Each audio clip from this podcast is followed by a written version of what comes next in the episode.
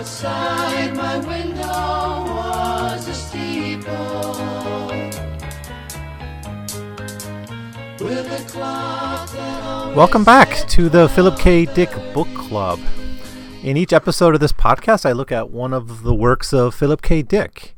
And in this episode, I will begin, be beginning a very short series, just a two part series on Dick's short stories from 1974. Um, he only published two. Um, and I would say these are his last two major short stories, the last two really significant ones.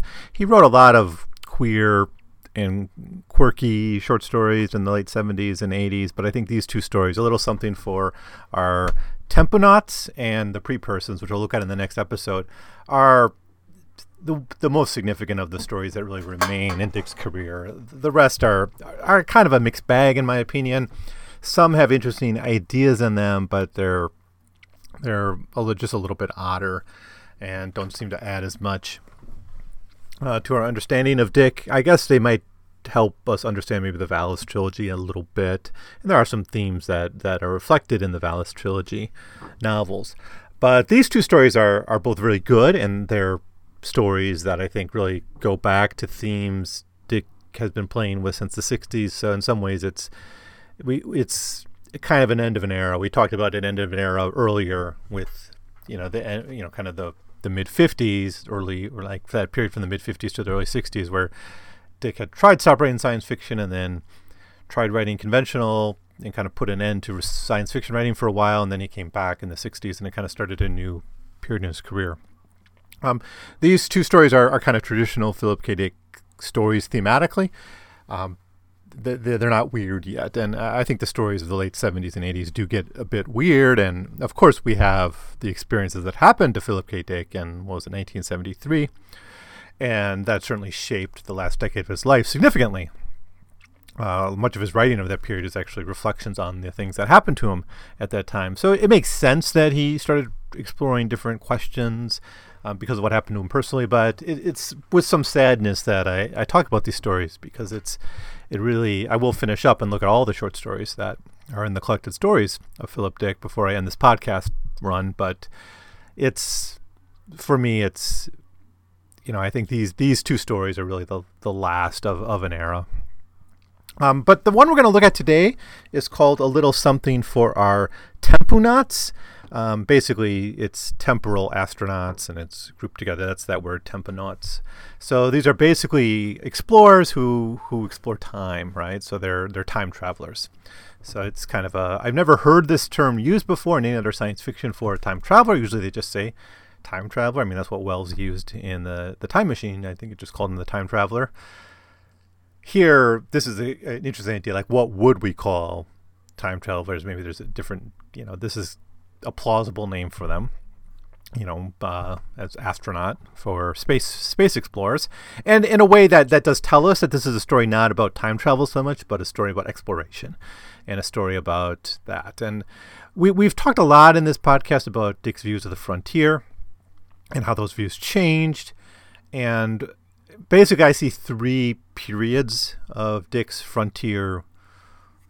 You know his view of the frontier. What you have in the early f- in mid fifties is a very optimistic view of the frontier, where the frontier becomes the escape mechanism, becomes the way for humanity to get a fresh start. It's a very classic American Wild West frontier, right? It's it's almost this Turner-esque, Frederick Jackson Turner-esque narrative of of history as the unfolding of of the frontier, and that's maybe not that original to Dick, but I think it's very def- it's a defining feature of his early work, and I, I really stand by that. In the 60s, starting with really Martian Time Slip, you start to get a more ambivalent view of the frontier.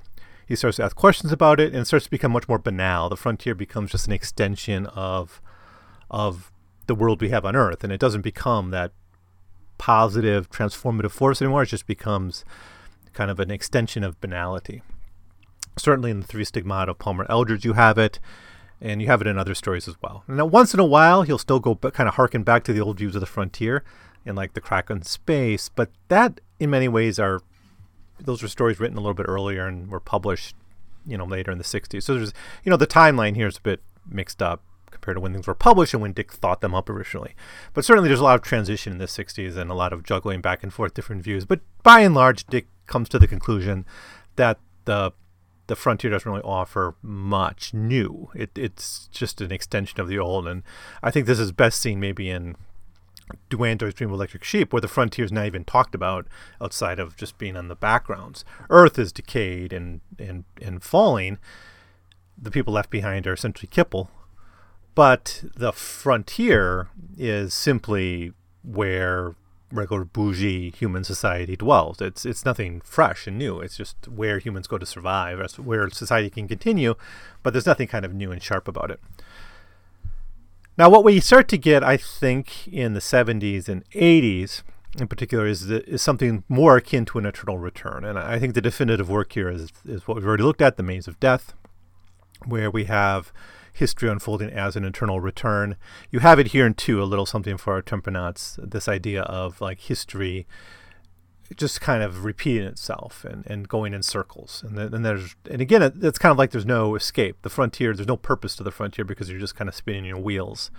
And that's really what the story is about. And I, I think this is why Dick talks about these time travelers as tempunauts, right? Because he's trying to talk about space exploration. And in his liner notes for this, and I think with these liner notes, this was written in 1973. So this this story was actually first appeared in Final Stage, uh, an edited volume. So these are actually Dick's notes from that time. So unlike a lot of these liner notes, where they're kind of reflections 20 years later on his stories, and they're a little bit suspect, this one I think is a fair fairly close to what he was thinking when he wrote it. And I, I won't, it's pretty long. It's like a whole page, but I'll, I'll just read part of it so you can get a nice sense of what Dick was thinking about when he wrote this story. Quote, in this story, I felt a vast weariness over the space program, which had thrilled us so at the start, especially the first lunar landing, and then had been forgotten and virtually shut down, a relic of history. I wondered if time travel became a program, would it suffer the same fate? Was there, or was there even a worse possibility latent in it within the very nature of these paradoxes of time travel. End quote. And that's that. Okay, that's actually from 1976, and he has other liner notes from 1973, which kind of talk about the same thing: the sadness he feels about space. Quote: I felt a futility about futility. There's nothing more defeating than a strong awareness of defeat. And as I wrote and realized that what for us remains merely a psychological problem, over awareness of the likelihood of failing and a lethal feedback from this would for a time traveler be in instantly converted into an existential physical whore chamber. We, when we're depressed, are fortunately imprisoned within our own heads. Once time travel becomes reality, however, this self defeating psychological attitude could spell doom on a scale beyond calculation. Um, so that's that's some of his thoughts about what he was trying to get at in in this story. So um, l- let's I guess let's let's just jump into it. So a little something for our Tempunauts, written in 19, 1973 essentially, and then published in 1974. Uh, originally published in an anthology called Final Stage. It's it's the second story I think he published in a in a contemporary anthology, like a commissioned story for an anthology. The other one was The Faith of Our Fathers, which appeared in Dangerous Visions. Dangerous Visions, by the way, is still in print. I, I don't know if it's ever been out of print. You, you, can pick it up pretty much at any bookstore that has a good science fiction section. I don't know about this. I've never came across this this particular collection, Final Stage. Um, but if you have the collected stories of Philip K. Dick, this is in the fifth volume, as are all of the late Philip Dick stories. Okay, so um, what happens in this tale? Well, Addison Doug returns from a time travel voyage to a surprise girlfriend. She tells him how the news reported that all of the time travelers, the Tempunauts, died on their voyage. Addison tells her that the two other Tempunauts, their names are Benz and Crane, will be coming to visit soon, along with a Russian chrononaut to help him figure out what happens. I think it's really nice what he does here with, of course, the Russians called their guys what cosmonauts, right? Using cosmos instead of astros, astro. Um, And the same thing here. The the the U.S. uses Tempunaut and the Russians use Chrononaut. Basically, uh, you know, meaning the same thing, but but just a distinct name for them.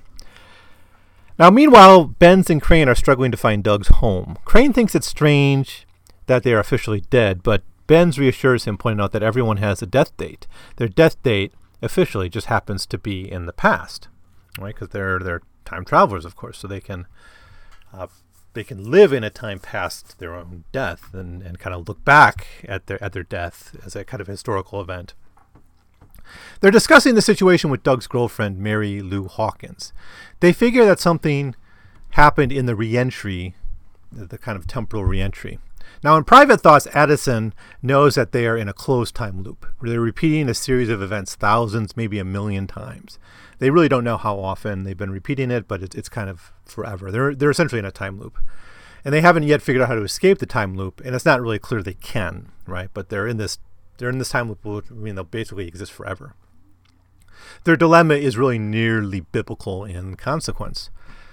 General Toad is his name. He talks to the Tempunauts and he's interested in cultivating their public image following their deaths and then their return, you know, because they had died earlier uh, and now they're back. The Soviet chrononaut theorizes that such an implosion in reentry could cause this infinite time loop that they seem to be experiencing. At a bar with Mary Lou, Addison Doug is getting drunk and he's met by a man who seems to recognize him. Later, he's warned by some police that he should not even be out, and uh, and that you know there's still this day of mourning about to be completed to mourn the death of these Tempunauts, but here they are, right, alive and well. He reminds them that although they have died, they will make an appearance at their own memorial service, being time travelers. This will help build up public support for maintaining the time uh, space program. So basically saying you shouldn't be getting drunk and messing up our plan to build up public support for the time space travel program.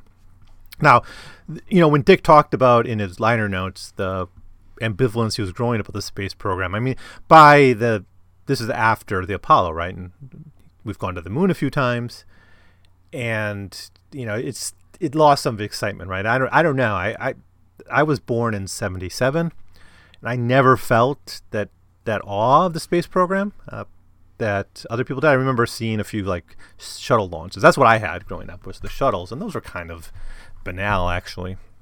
There wasn't this great like mission right? Uh, like going to the moon that the earlier generation had.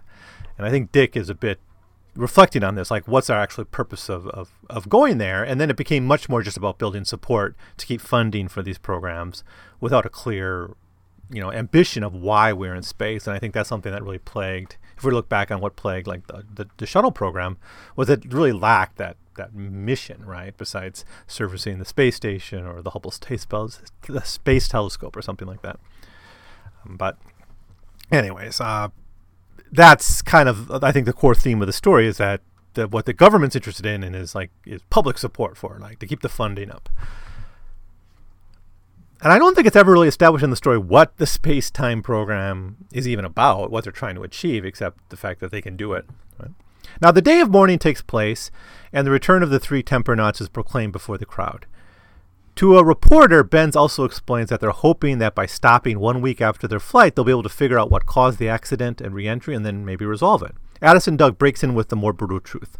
Only death is the solution for these three time travelers, otherwise, they're going to be stuck in this infinite loop.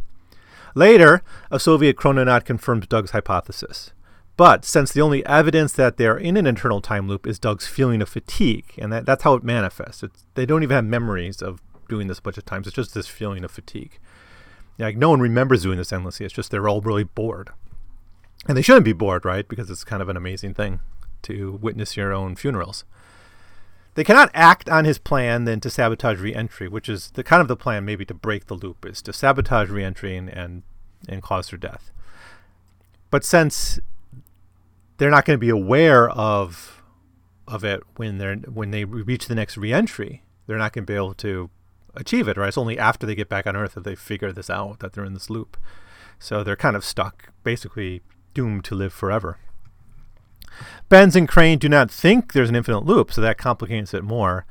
Um, but they, they seem resigned to the fact that they're going to die anyways, you know, because of course they saw their own funeral.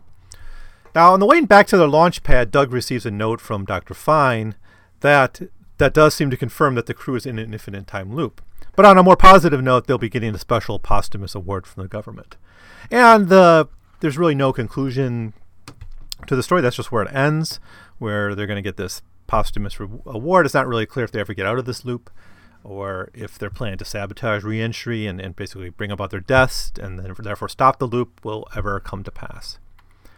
So, what to say about this story? I, I think it's fairly straightforward. Uh, and it, it kind of, Dick explained it himself. He said a major theme of A Little Something for Us Tempunauts is boredom. Um, we also have the misuse of the of the astronaut and I think that's implied in the title, a little something for us Tempunauts. So it's like, oh, you get this posthumous award. That's what I think the title is referring to. You know, for eternal suffering, they're going to get a little like they're going to get a government plaque or something, right, or a statue or, or some silly thing like that. But deeper to this is just a feeling of boredom, especially with the space program. And I already quoted that where he said, "I feel vast weariness over the space program. It thrilled us at the start. Start, we had the lunar landings, but then it just became boring. I keep going back to the moon. Like, what's the point of that, right? There's, there's, we're not going to Mars, right? And here we are, 40 years later, and where are we, right?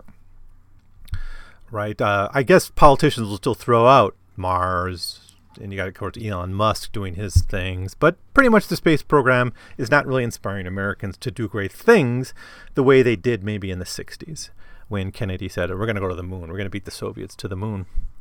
Maybe it was really the Soviet. We need the Soviet Union in a way to push the space program in a way, you know, to do something great because, you know, for much of the 50s, of course, the Soviet Union was on the cutting edge of space exploration. They all the firsts were really the Soviets, right? It wasn't until the moon that the U.S. did something before the Soviets. So maybe we need that. I don't know, but you know, we just I don't get this feeling that I think he's right here. I don't get the feeling that the space program is inspiring any greatness. There's not the kind of great collective enterprise like the Apollo program was. It exists. It, there's the extension of the military power. There's the demands of capital that that want space for satellites, for maybe eventually for resource extraction, and that's really the fear. And I think that's something we need to worry about. You know, it, and I think that's some of the danger of an Elon Musk type character who wants to go to Mars, but it's not clear why he wants to go to Mars, except maybe as an extension of, you know, his company, right? Is he's not he's he's not like the Puritans trying to create a city on the hill. There's no philosophy behind it. It seems to me. It's just let's do it because we technologically can, and maybe it's a step forward. You know, or maybe it's just about the resources out in space that will be easier to exploit if we have a presence in, in space. Um, so yeah, space program exists, but it's it's not anything that's a renewal in a renewal for us. And maybe Dick was feeling boredom at writing science fiction by this time, right? And I think in his other quote, the one from 1973, where he says there's futility about futility, right? And that's sometimes how I feel about a lot of science fiction that comes out these days. Um, a few kind of a, a, a boredom, I, I, would almost say, not necessarily futility, but a boredom about futility, a, a boredom about apoc- you know post-apocalyptic dystopia. I, am just sick of it. I, I'm done with it. Really, I don't want it. I don't need to see another story about how the government collapses and then we all start killing each other. Right? I don't even really like the road for that reason. I just don't believe humanity is that fallen that we can at least work together. You know, even if it's if we're going to go into the into the night, we would do it somewhat hand in hand. I, I don't believe this species is the way they're portrayed in something like The Walking Dead, right? Just at each other's throats constantly. The only thing that matters is survival. I, I don't think that's where we're at as a species, and maybe I'm wrong. Maybe I'm just being overly optimistic, but I'm sick of dystopian science fiction reinforcing this idea that we are horrible people.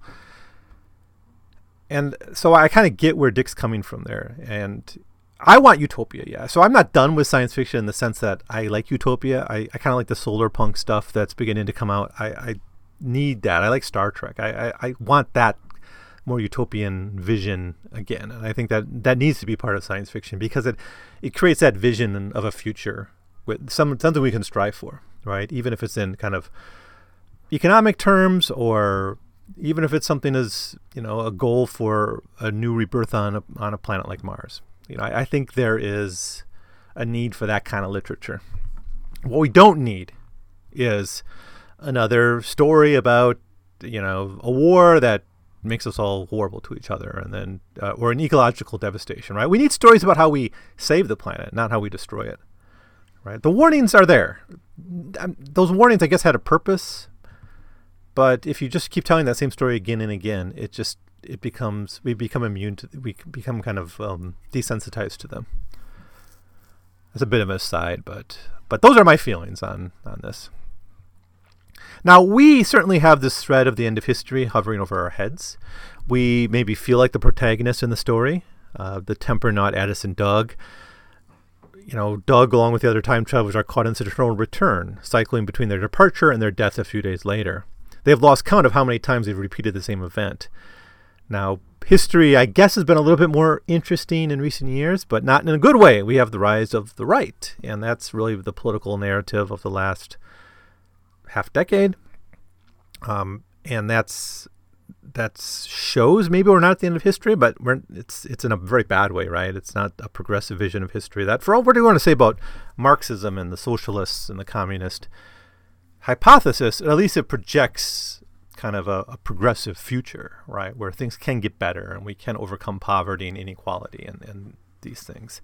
The right, I don't see really offering anything optimistic about the future it, you know, they've it's just a very bleak view of humanity, of our communities, of the world, and all these things. So I don't quite know what get where, where that gets us, but anyways, um, are we still at the end of history? Maybe not. It's harder to maybe say that, but you know, I, I you know, the, the it's still true. I think that it's easier to imagine the end of the world than the end of capitalism. Now, in Dick's notes, he wonders what the proper response to such an eternal return is. Should we despair like the characters and attempt suicide? Escaping the eternal return means their death, of course. And that's that's almost by definition in there. So they don't have as many choices as perhaps we do. Even if we're in the end of history and eternal return, it doesn't mean we're stuck there for all eternity. There perhaps are ways out. So despair is not the answer. Striving on in the face of perpetual boredom and banal repetitiveness does not seem to be a better choice either, like ennui, I guess. While the story doesn't give it the time travelers any options of changing the playing field so as not to be caught in the eternal return, to actually save their lives and move forward, we are not so easily trapped by the end of history. And this, this so called end of history is not our only fate, and we can do something else perhaps. And I don't know if that means space exploration. I don't know if it means you know socialism or something, but you know there are ways out. I, I really I really believe that, and that's that's why I think we need optimistic science fiction. And in a way, this is a pessimistic story, but it it's almost a demand for an op- more optimistic, energetic science fiction. And I almost see Dick here mourning the frontier that he used to write about in the early, in mid 50s. The the frontier that really did, all you know, that exploration really didn't matter. You think back to Solar Lottery, and how you have those people on the on the ship going out trying to find the tenth planet, right? You know, which will be the place that the way that humanity can break free of the the cycles they're in, or even in the world Jones made, where you know settling on Venus or even venturing out to other planets is a way of of breaking free. And uh, Dick doesn't seem to believe that anymore, but he can't have forgotten that he wrote those stories earlier on. And we can't forget that because we've been reading Dick from, from the beginning to the end. So um, that does it. That's my thoughts uh, on a little something for us Tempunauts. It's a good story, although it's it's a bit bleak. Um, so next we'll be looking at the controversial short story, The Pre-Persons, which will allow us to think back on what Dick has written over his career on the relationship between elders and youth and institutions and young people. And of course, this is controversial because it's an anti abortion tale that was written around the time of the Roe versus Wade decision, which legalized uh, abortion within limits across the United States. Um, and Dick coming out against abortion got him into some hot water with some feminists, and he writes about those in his comments on that story. So um, that's a it's a pretty good story though. So I'm looking forward to talking about that with you in the next episode. So. Uh, I'll see you then. In the meantime, if you have any of your own comments about this story or about sp- space exploration or Elon Musk or Mars or what can be the great project that can break us free from the traps we're in, please share that with me. Uh, you can send me an email at 100pagescast at gmail.com. So thanks for listening, as always, and I will see you next time when I talk about the pre persons. To feel these changes happening in me.